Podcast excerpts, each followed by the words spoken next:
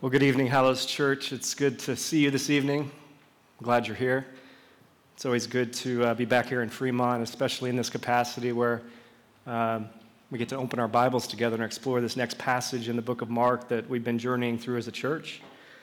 So, open your Bibles, if you would, to that passage um, that Austin read just a couple of minutes ago. That's Luke, uh, Mark chapter 8. Now, with all the chaos and the calamity all around us in this world and in our country and in our culture, it's pretty hard these days at times not to wonder how we got to this place that we're at and to, to also wonder exactly where we're headed from here. It's hard not to look around these days and ask questions like, like what is wrong with us as a people and as a race? How are we capable of doing the things to each other that we continue to do? And why do the problems of this world seem so entrenched and so intractable to human solutions? Now, the interesting thing is that most everyone, whether they're religious or not, actually agrees in general on the ways that things should be and the way that we should treat one another. We know we're not supposed to lie or cheat or steal. We're not supposed to break the promises that we make. We're not supposed to oppress, suppress, or enslave other people, that's to be sure. We're supposed to live with justice and equity. We're supposed to treat others as we would have them treat us. And we're supposed to be generous with ourselves and with our lives. So, most everyone else, most everyone rather agrees, at least in theory, that that's how we should live and that's how we should treat one another. But the truth is, we don't do it. And it's because we don't do it that explains the state of the world around us, just as it has for every generation that's come before us. The human race has experienced uh, remarkable advances and accomplishments in every possible area of human pursuit in technology, in medicine, in psychology and sociology in the humanities and the arts. And yet, in spite of all of these life changing advances in virtually every area of our lives, the condition of the human heart does not really seem to be advancing at all. And so, what is it about the human heart and this human uh, condition that we, can, that we can know exactly what to do and we don't do it? Why is it that we can fall so far short again and again of who we could be and who we should be and who we actually want to be. Many different people have many different answers and explanations concerning why things are the way they are and why we are the way we are. Some would say it's all about upbringing and environment. Some would say you have to look to things like sociology and, and biology or psychology. And certainly each one of those has something to offer to the conversation, right? Surely it's a multi-dimensional problem we're talking about. But as I study these things, I'm increasingly convinced that it's the biblical understanding of sin that most honestly and most accurately accounts for the state of the world around us. The Bible says that's the fundamental problem that we all face. We're we're not basically good people. We're basically broken and sinful people living in a broken and sinful world. Did you know that the Bible actually teaches that sin, before it's an act or a behavior, is really a power and a predisposition? One that we will struggle to control and contain in this life. And so sin is not merely the not merely wrong thoughts or wrong actions, it's very much an inner disposition that inclines us towards those wrong thoughts and wrong actions. And what this means is that we are not simply sinners because we sin, but we're, we sin because we're sinners. And it's critical that together we understand these things because you see, without a, without a robust understanding of the doctrine of sin, we will never be able to explain or understand in any cohesive or coherent way what we see when we look honestly around us. and what we see when we look honestly within us. If you try to go about your life believing you're basically a good person and that people in general around you are inherently good, you will make far more personal and social miscalculations in your life than you need to. And you will struggle to deal with all that life is going to throw at you. But not only that, without a robust understanding of the doctrine of sin, without uh, knowing and accepting that we're truly broken and rebellious and sinful uh, people, we will never truly be affected by the grace of God in the gospel of Jesus Christ. We cannot truly appreciate the magnitude of God's forgiveness and grace towards us in Jesus apart from knowing the depths of our own depravity and the size of the debt that we owe. And so our grasp of the doctrine of sin is it's not only important, it's, it's fundamental. It's all important. And I hope we're going to see here in this passage a number of important faces and facets of sin and what we can learn from them. Now, in verse 12 of this passage, we have an instance in which the, the humanity of Jesus really comes to life through the pages of Scripture. As a man, as a human man, we know that Jesus was, he was subject to the same feelings and emotions that we are. And so when he went without food, Jesus he became hungry. When he exerted himself for long periods of time without rest, Jesus became tired. And when events were not particularly uh, going the way that, uh, according to his plans and purposes, at times he even became angry. And in verse 12 of chapter 8 of the book of Mark, we have uh, the singular occasion across the whole of scriptures where we're told that, we're told that Jesus sighed deeply he sighed deeply in his spirit, we're told. And this is actually very strong language, and I think it gives us a, an important glimpse into the Redeemer's heart in this moment. It's language that tells us something about some of the emotions that he was likely experiencing in this moment. Emotions like frustration and impatience, emotions like grief and disappointment. And so I'd like to explore together with you today why I think the Savior sighed deeply in this way and what I think he's saying to us about sin in this passage. Now, Jesus, he sighed deeply in, it was in direct response to, to his immediate circumstances. That's pretty clear. The Pharisees, they were uh, disputing and uh, demanding a sign from Jesus in verse 11. But I also wonder if, in a more in a more general sense, I wonder if Jesus may have also been sighing deeply, not only at the Pharisees, but at the, at the fallen condition of every human heart and at the state of sin in which we find ourselves. I wonder if Jesus may have been sighing deeply as well at the many faces of sin we're going to see in this passage and at the, at the seemingly endless ways that sin seeks to obscure the truth about him from us.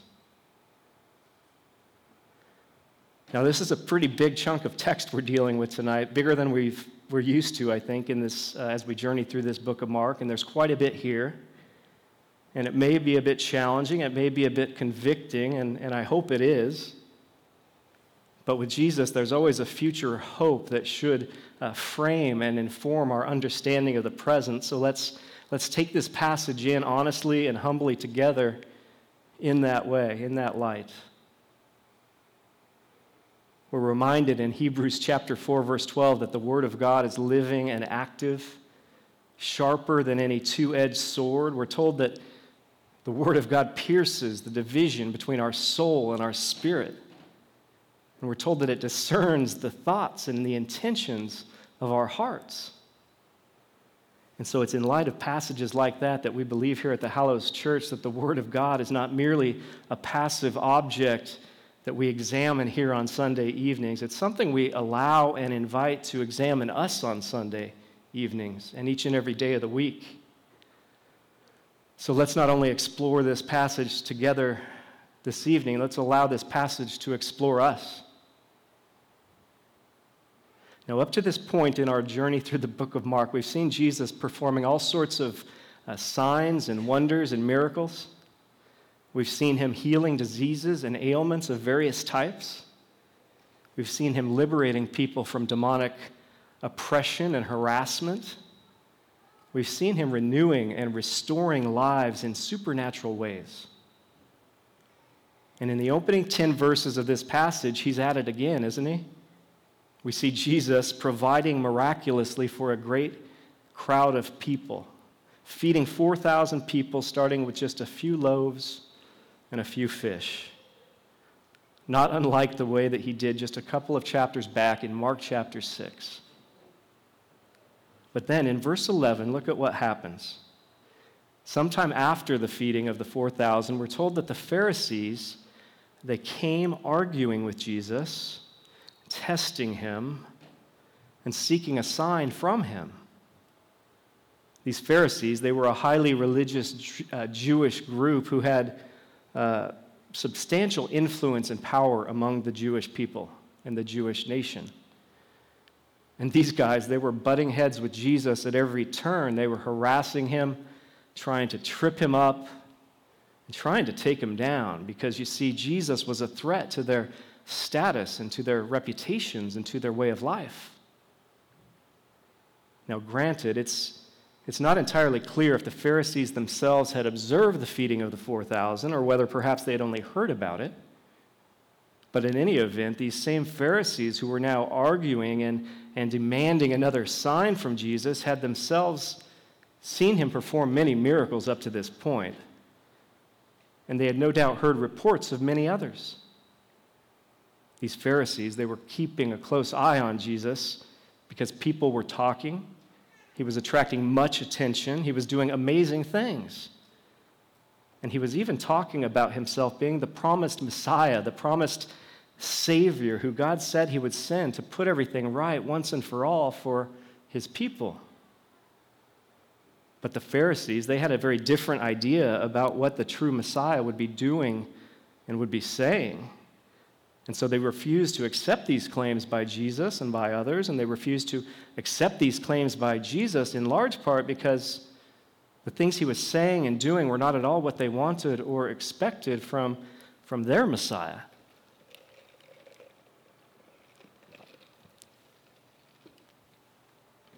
So one of the things we need to understand here, leading up to the leading up to the Savior sighing deeply, is that the Pharisees they had their own agenda concerning Jesus. They had their own expectations of Jesus, and they were very much imposing those expectations on him. From their perspective, the coming Savior, the promised Messiah, was going to, was going to come in power.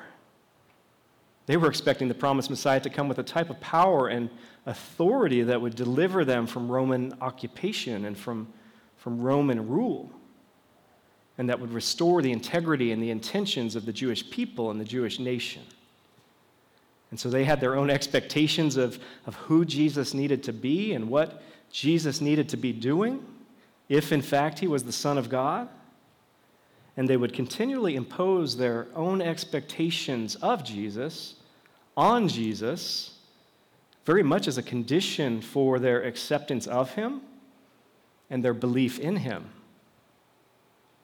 But the truth is, the Pharisees' expectations of Jesus were entirely out of alignment with the actual intentions of Jesus.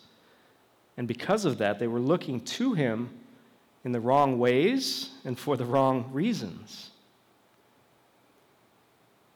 And so they would continue to seek from Jesus more signs better signs, bigger signs. They were looking for more signs while Jesus was looking for more faith. And rather than align themselves with Jesus and acknowledge his signs and acknowledge his identity and acknowledge his authority over them and, the, in, and the, them and their lives, they, they instead dug in their heels deeper and deeper, we'll see as the story goes on. They were thinking only of their own agendas and their own expectations rather than humbly and honestly considering His. And I know it's easy for us to think, oh, those foolish Pharisees, how could they possibly do that? But we do it too at times, don't we? Jesus, I'll, I'll believe you. I'll, I'll trust you. I'll give you my time and attention, especially if you do this or do that. Especially if you answer that prayer. Especially if you give me that job or that spouse. Especially if you come through for me in the ways that I think's best for, for me in my life.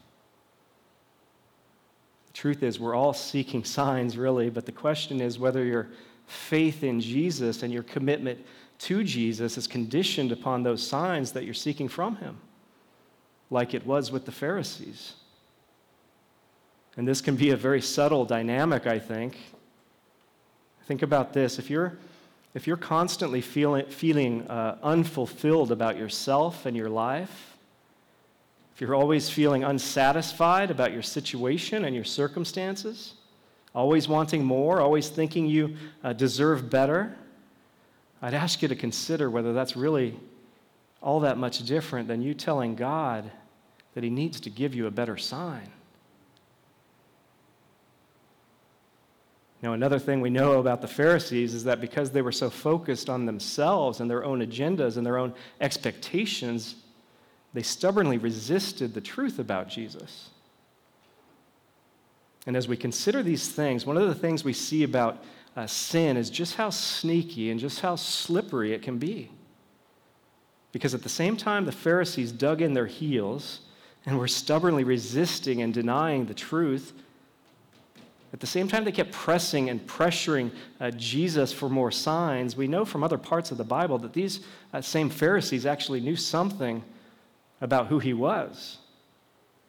Get this. You may remember the scene in John chapter 3 when the Jewish leader who goes by the name of uh, Nicodemus, who was a Pharisee, he made a clandestine visit to Jesus during the night. John chapter 3, verse 1 says, Now there was a man of the Pharisees named Nicodemus. He was a ruler of the Jews. This man came to Jesus by night and said to him, Rabbi, we know that you are a teacher come from God. We know that you are a teacher come from God, for no one can do these signs that you do unless God is with him. And so that's pretty fascinating. Nicodemus, a ruler of the Jews and a leading figure among the Pharisees, he says, he says, We know. We've seen the signs. And yet, these same Pharisees in public are disputing Jesus, demanding more signs from Jesus and even going so far as to accuse Jesus of performing his miracles by the work of by the power of Satan rather than God. And this shows us something, I think, about the subtle deceitfulness of sin in our lives. Sin at times can cause us to simultaneously know the truth and to resist it, and to refuse it, and to suppress it, and even ultimately to deny it. Malcolm Muggeridge says people do not believe lies because they have to, but because they want to. These Pharisees, they didn't want to believe the truth about Jesus, and so they, they didn't believe the truth about Jesus. They believed their own lies instead because they wanted to, because really they, they needed to in order to protect the life and the lifestyle that they believed best for themselves. And so these are the Pharisees coming after Jesus again in verse 11 here, disputing with him, testing him, demanding signs from him. And often Jesus would engage these Pharisees, usually in ways that would perplex and, and frustrate them, in fact. But on this occasion, there would be no exchange, there would be no conversation. It says in verse 12 that the, the Savior sighed deeply. And then he told the Pharisees there would be no sign. And then he got in his boat and he left. And it's at this point where we're going to get at the real uh, substance of Jesus' instruction for us today on sin. After the Savior's deep sigh, and as they, as they leave that place on the boat, Jesus decides he's going to use what just happened as a, as a teaching moment for his disciples. He has a word of instruction, a word of, a word of caution for his disciples and for us based on the things that had just gone down. And the caution is in verse 15. He says, Watch out, beware of the leaven of the Pharisees. And so that sounds kind of cryptic, especially to us in this time and place, but, but one of the things Jesus is doing here is he's going to teach us something about sin by drawing this comparison, this metaphorical comparison between sin and leaven. Beware of the leaven of the Pharisees. That's the caution. And so, what in the world does that mean? Well, you may know leaven is what we would refer to today as yeast. And it was very commonly used and very important in Hebrew life back then, of course, primarily in the context of bread making. And we know quite a bit more now than they did then about what leaven is and how it works. But one of the things they knew about it was that if you uh, put leaven into a lump of dough, even a very small amount of leaven, it would work its way into and inside the lump of dough. And then, as long as you bake that dough soon enough, the dough would, uh, it would rise and there would be bread to enjoy that day. You see, once even a little bit of leaven was added to the dough, there was this internal, unseen dynamic at work within the dough that would change the nature of the dough in some important ways. They knew this. They didn't know exactly how to explain this, but they knew this was happening.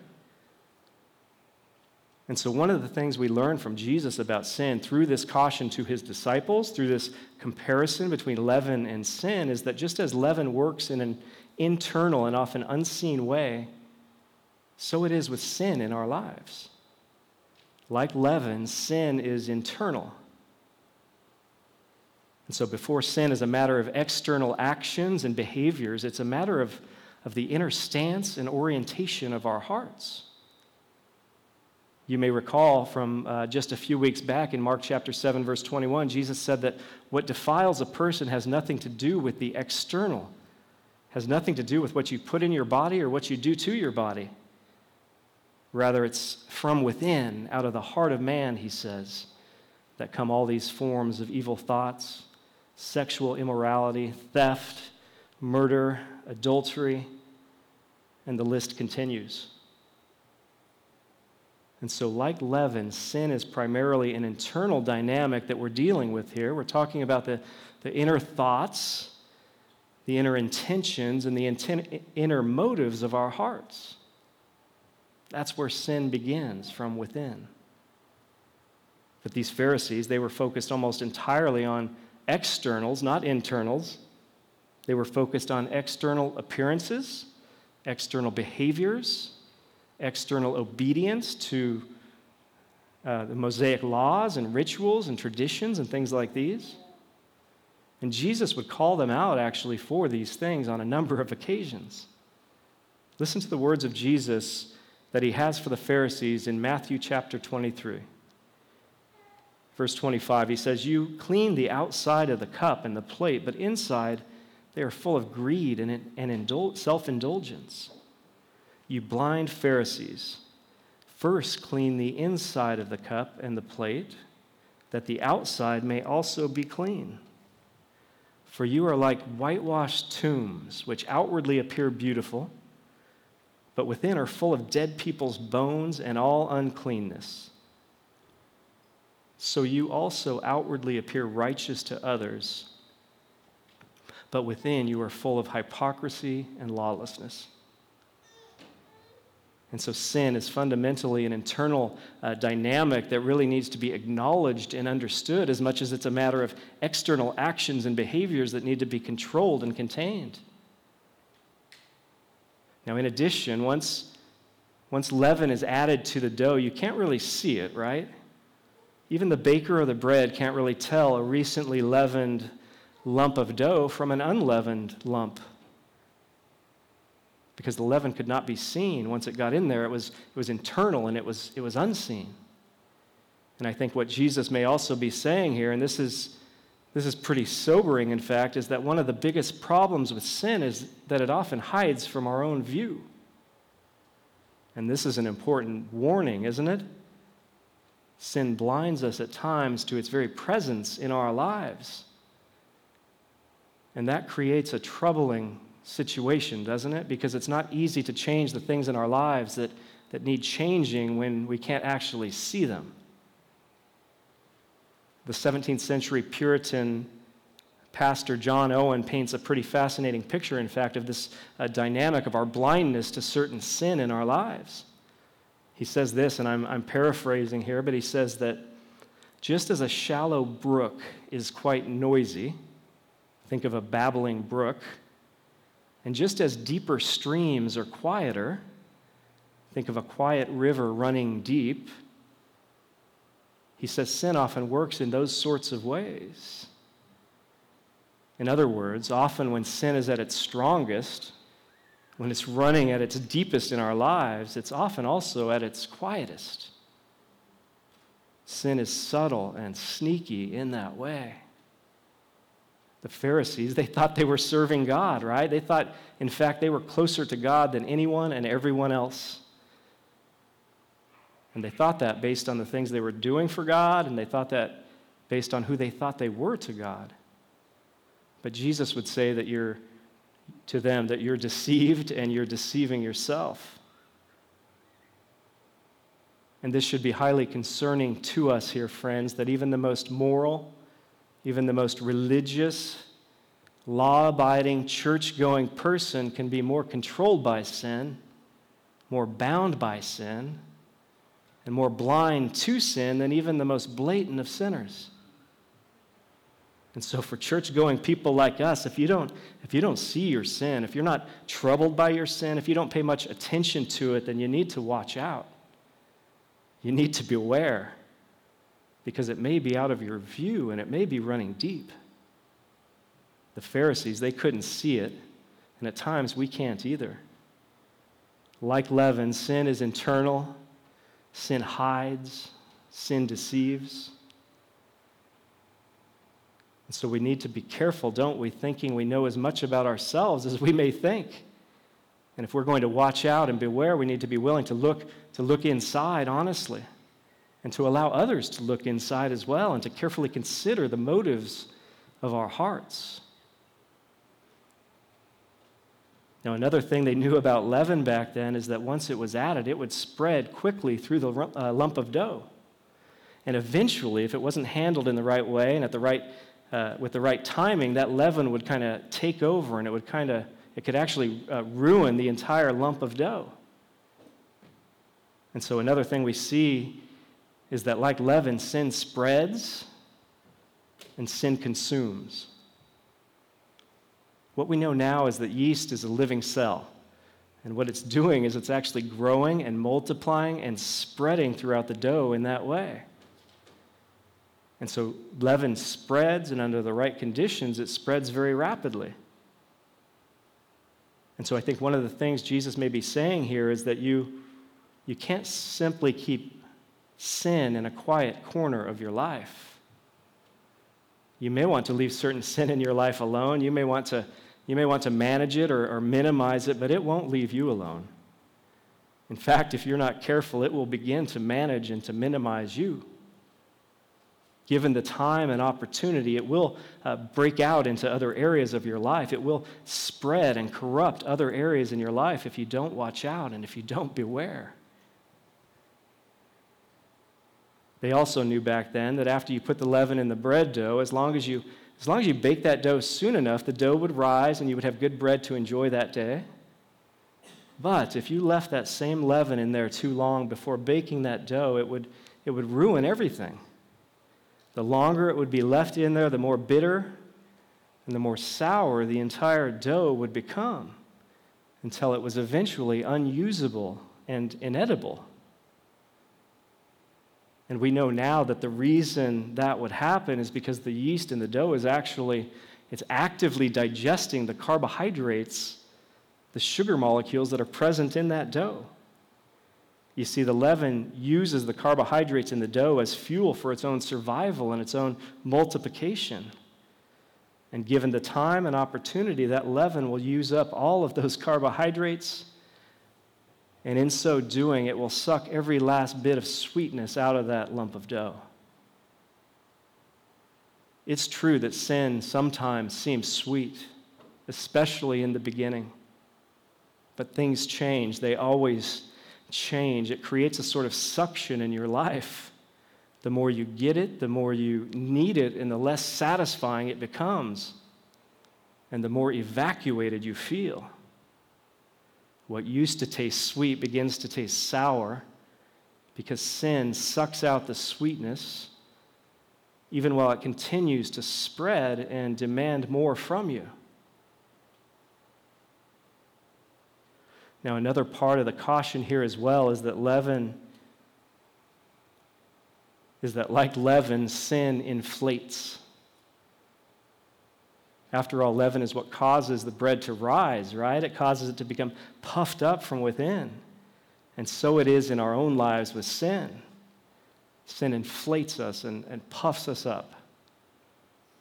And this was a big issue with the Pharisees. You see, they were, they were known and criticized by Jesus and by a number of New Testament writers for their self righteousness, for their inflated views of themselves and their, their corresponding deflated views of others. And you see this pretty clearly in the story told by Jesus in uh, Luke chapter 18, in which there's a, there's a tax collector and a Pharisee praying side by side. And the Pharisee says this he prays like this He says, God, I thank you that I am not like other men, like this tax collector here. And so the Pharisees judged, they looked down on others, they thought they were better and more important than others, and they thought they were more right with God than others as well. Just like leaven, sin puffs us up from within. It inflates our own view of ourselves, often without us even realizing it. And it's more pervasive than, than you might even think. In fact, did you know that if you're like most people, then you're, you are way above average at just about everything that you do? Get this when researchers asked over a million high school students how well they got along with their peers, 60% of the students believed they were in the top 10%. 25% rated themselves in the top 1%. And they asked the same question of college professors. And though you'd think this group might have some additional self awareness and self insight than these high school students, didn't really turn out that way. Only 2% of themselves rated themselves below average. 10% were average, 63% were above average, while 25% rated themselves as truly exceptional. Now, those are some interesting numbers, right? Those numbers don't really seem to add up. In fact, I'm pretty sure those numbers are a statistical impossibility. But that's what we do, right? It's the subtle deceitfulness of sin within us that inflates and overestimates our own view of ourselves. One researcher in this area summarized the data this way. He said, The average person believes he is a far better person than the average person. One of the clearest conclusions of social science research is that we think better of ourselves than we really are and we see our own faults only in faint black and white, while seeing the faults of others in vivid color. We assume the worst in others while assuming the best in ourselves. And we all do it at some level, right? So, are you aware that you do that? Because it's a pretty slippery slope, in fact. And it's a pretty slippery slope because as sin inflates our view of ourselves, it then uses that inflated, that distorted view of self as a basis for comparison to other people, which leads to a false sense of superiority as well, and which leads us to judge and to look down on others. All of this fundamentally beginning from a distorted view of self that we may not even be aware of. And so that's the subtle and the slippery deceitfulness of sin. I was pretty shocked at just how much I did this when I intentionally paid close attention to my, my thought life about others. As I ran this experiment over the course of a couple of days, I found myself comparing and judging and looking down on other people all around me, sometimes in very subtle ways, sometimes less so. I found myself judging a coworker for being particularly moody one day. which was especially bothersome because I too was feeling moody. But I, of course, had a good reason. I found myself watching television programs about politics and the presidential election and thinking, man, these people are either clowns or crooks or both. I found myself watching a reality television program. It was The Bachelor or The Bachelorette, something like that. Strictly, of course, as a sociological experiment, and only because my wife turned it on first. And I remember being shocked at how ignorant and how arrogant and how ridiculous so many of those people seemed to be. I found myself driving in my car down the road, dumbfounded at the level of incompetence all around me. I found myself growing impatient and frustrated with people in public places when things did not go the ways that I wanted or expected. Friends, we need to be careful thinking that we're always right and thinking that we always know best how people need to be. Because at the end of the day, having an inflated and distorted view of ourselves is it's one of the biggest reasons why some of us are so unhappy in our lives. Why we so easily get annoyed and frustrated and impatient with others. Because we believe they're not doing things the way they're supposed to be doing things, right? That is the, the way that I like to do things and the way I like things to be done. And that's the essence of self righteousness. We compare, we compete, we judge, we look down, often without even realizing it. And we cut ourselves far more slack than we're willing to extend to others. And so, are you able to see that in yourself? That's an important question because some would say that the most self righteous among us are those who don't see their self righteousness. Some would also say that to, to be growing as a Christian means that God is continually showing you new ways you're failing to see your own self righteousness. It's sneaky and it's subtle, but it's there. It's, it's operating beneath the surface continually. And so, do you know it's there? And do you see it? Do you care? We need to because it distorts everything. Now, we've been talking a lot about the Pharisees here, but I'm not so sure they're the only reason Jesus sighed deeply in this passage, because there's uh, quite a bit going on here with the, the disciples as well that seems to frustrate Jesus. And to be honest, he has good reason to be frustrated with them when you look at the, the turn of events that, that went down. First of all, did you catch what the disciples said way back in verse 4, right after Jesus said he had uh, compassion on the crowd and he wanted to feed them? Did you notice what the disciples said to him? Basically, they said, But Lord, how are you going to do that out here in this desolate place? Now, I hope that question strikes you as a bit odd given all that we've been learning. We know from our journey in the book of Mark that these same disciples had seen Jesus perform incredible miracles up to this point. In fact, you may recall just two chapters back, he and his disciples fed a crowd of, of 5,000 men out in a desolate place, starting with just five loaves of bread and two fish, and we're told that all were satisfied. And Jesus, of course, in this passage, he takes seven loaves of bread and just a few fish, and he feeds 4,000 people, and they too were satisfied. And so, what's up with that question from the disciples?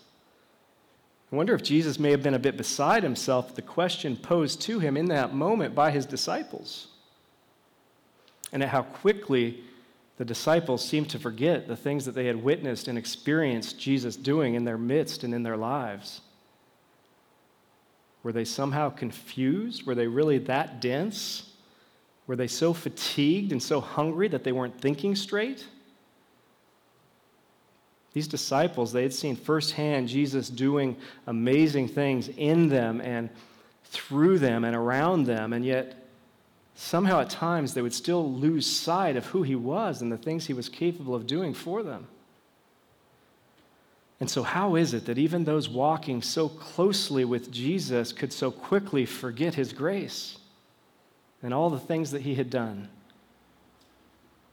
But also, look again at the exchange between Jesus and the disciples beginning at verse 14. This is right after Jesus sighs deeply at the Pharisees. And what verse 14 tells us is that, that uh, apparently, after getting in the boat to leave that place, the disciples realized that somebody forgot to bring the food along. And then in verse 15, Jesus, he gives his caution to the disciples, right, about the leaven of the Pharisees. He says, Watch out, beware. And this is his big teaching moment, right? And, and surely you'd think the disciples would be paying close attention, especially after seeing the Savior sighing deeply over what had uh, just happened with the Pharisees. But look at verse 16. This is, uh, this is kind of bordering on the ridiculous here. It says, The disciples began again discussing with one another the fact that they had no bread. It's as if they didn't even hear Jesus. It's as if the words of instruction by Jesus given to them did not register at all. And so, how is it that even those closest to Jesus can so easily become distracted from the teachings that he has for them by their situations and by their circumstances, and by their immediate needs and desires? Now, Jesus, he didn't engage the Pharisees in this passage, but he definitely engages the disciples in this moment. He lodges, in fact, a pretty piercing uh, rebuke against them. As the disciples keep talking about bread in verse 16, Jesus in verse 17 says, uh, Excuse me, why are you discussing the fact that you have no bread? Do you not yet perceive or understand? Are your hearts hardened? Having eyes, do you not see? And having ears, do you not hear? And do you not remember? These are, these are strong words by Jesus. And when Jesus uses these strong words, in verse 18 in particular, he's making a direct reference to an Old Testament passage in which, in which God, through his prophet Ezekiel, in Ezekiel chapter 12, is rebuking the nation of Israel. And he's rebuking the nation of Israel for their moral blindness and deafness. He's urging them to realize the perilous state that they were in, and he's calling them to return back to the Lord. And so, this rebuke, this complaint by Jesus given to his disciples in this moment, is a, a further reflection, I think, of the frustration that he was feeling during these times. Jesus uses the blunt words of the prophet Ezekiel to call those who follow him to wake up, to pay attention, to see and to hear, to remember and to understand. And so, in light of all this, taking in the Savior's sigh, taking in the Savior's caution, taking in the Savior's complaint, I think Jesus leaves us with some pretty obvious and pretty important questions for our consideration. And so I'd ask and encourage you to consider these questions in this moment and as you go about your lives this week. Jesus asks each one of us, I think, rhetorically first, what, what signs have you been seeking from Jesus and why? Second, what aspects of the gospel are you most likely to forget? That you're forgiven, that you matter, that you're loved, that God's grace is bigger than your sin. Third, how are you failing to understand and apply the gospel today? Is it making any difference in your life on a day to day basis? because it most certainly should. Friends, because of sin, we live in this strange in between time. We live in this strange tension as Christians. Our sin has been dealt with, but our struggle persists. Listen to the Apostle Paul in Romans chapter 7 talk about that struggle a little bit. Verse 15, he says, For I do not understand my own actions, for I do not do what I want, but I do the very thing that I hate. Verse 17, So now it is no longer I who do it, but sin that dwells within me. Verse 18 For I have the desire to do what is right, but not the ability to carry it out. Verse 19 For I do not do the good I want, but the evil I do not want is what I keep on doing.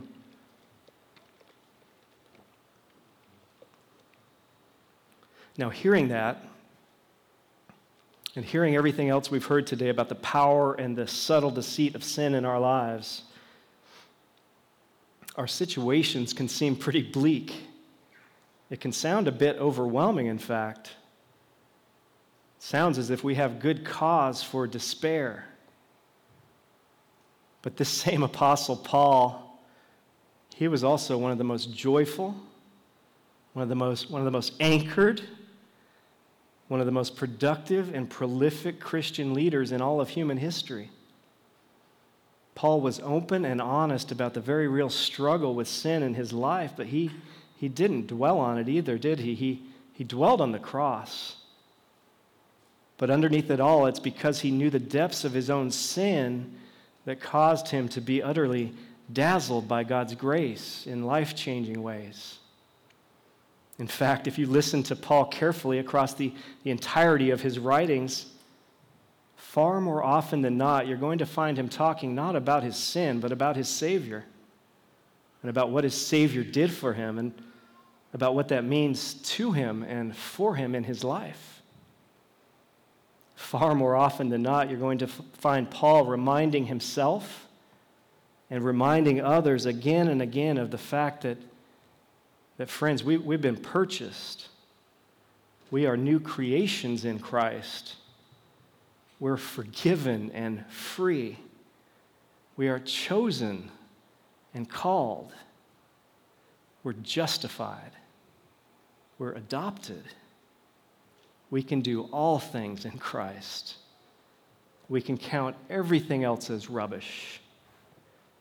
And we can count all of the present day sufferings as light and momentary. That's how we engage the battle. Just like Jesus is teaching us in this passage, we engage the battle by remembering regularly, by reminding others continually. We keep our eyes and our ears open to the truth, focusing on the Savior and what He's done rather than on ourselves and what we've done. We fight the fight this way until the fight is over, and we're, and we're told it will be over. The tension that we feel will be resolved. The, the competing interests and desires will no longer be in conflict. In time, our deepest and our strongest desires will align perfectly with God's desires, and there will be no more struggle with sin. There will be no more sickness, no more uh, disease, and no more death. One day we won't struggle to see or hear or understand. We won't struggle to believe or to trust, but we will see him as he truly is with, with eyes fully open, seeing and savoring the fullness of God that only the most beautiful things in our lives and in this world can even begin to to hint at. All of this because Jesus came not just to sigh at sin, but to, but to do something about it. And his response to sin, it was decisive. We see it, in fact, in 2 Corinthians chapter 5, verse 21. Jesus, who, who knew no sin, who never sinned, became sin. He, he became our sin and he became the punishment for our sin, giving his own life as a ransom for many. Also, that you and I could be restored and, and redeemed and reconciled to our God through him. And so, have you put your trust and your faith in that Jesus? If you have, we're going to open up the table now. We're going to share in the Lord's Supper together at this time, remembering and reflecting on the reality that Jesus gave his body and he shed his blood as his response to the problem of sin in us and by us. If you haven't put your trust and your faith in that Jesus, we'd ask that you would refrain from uh, coming to the table at this time. But our hope and our prayer is that you would consider trusting that Jesus for the first time today. Let's pray. Gracious Heavenly Father, we thank you for your goodness and your grace in our lives. We ask, Father, that you would use these words today to challenge us and to change us. Would you give us grace to be more aware and more alert as a people and as a church to the, the subtle deceitfulness of sin in our lives? Thank you, Jesus, for your decisive response to sin at the cross and all that means to us and for us. Thank you for the promise of a future in which our struggle with sin is over. And may that promise and may your grace change who we are, how we're living today, as we fix our gaze squarely on all that you are to us and for us. We love you. We thank you. Amen.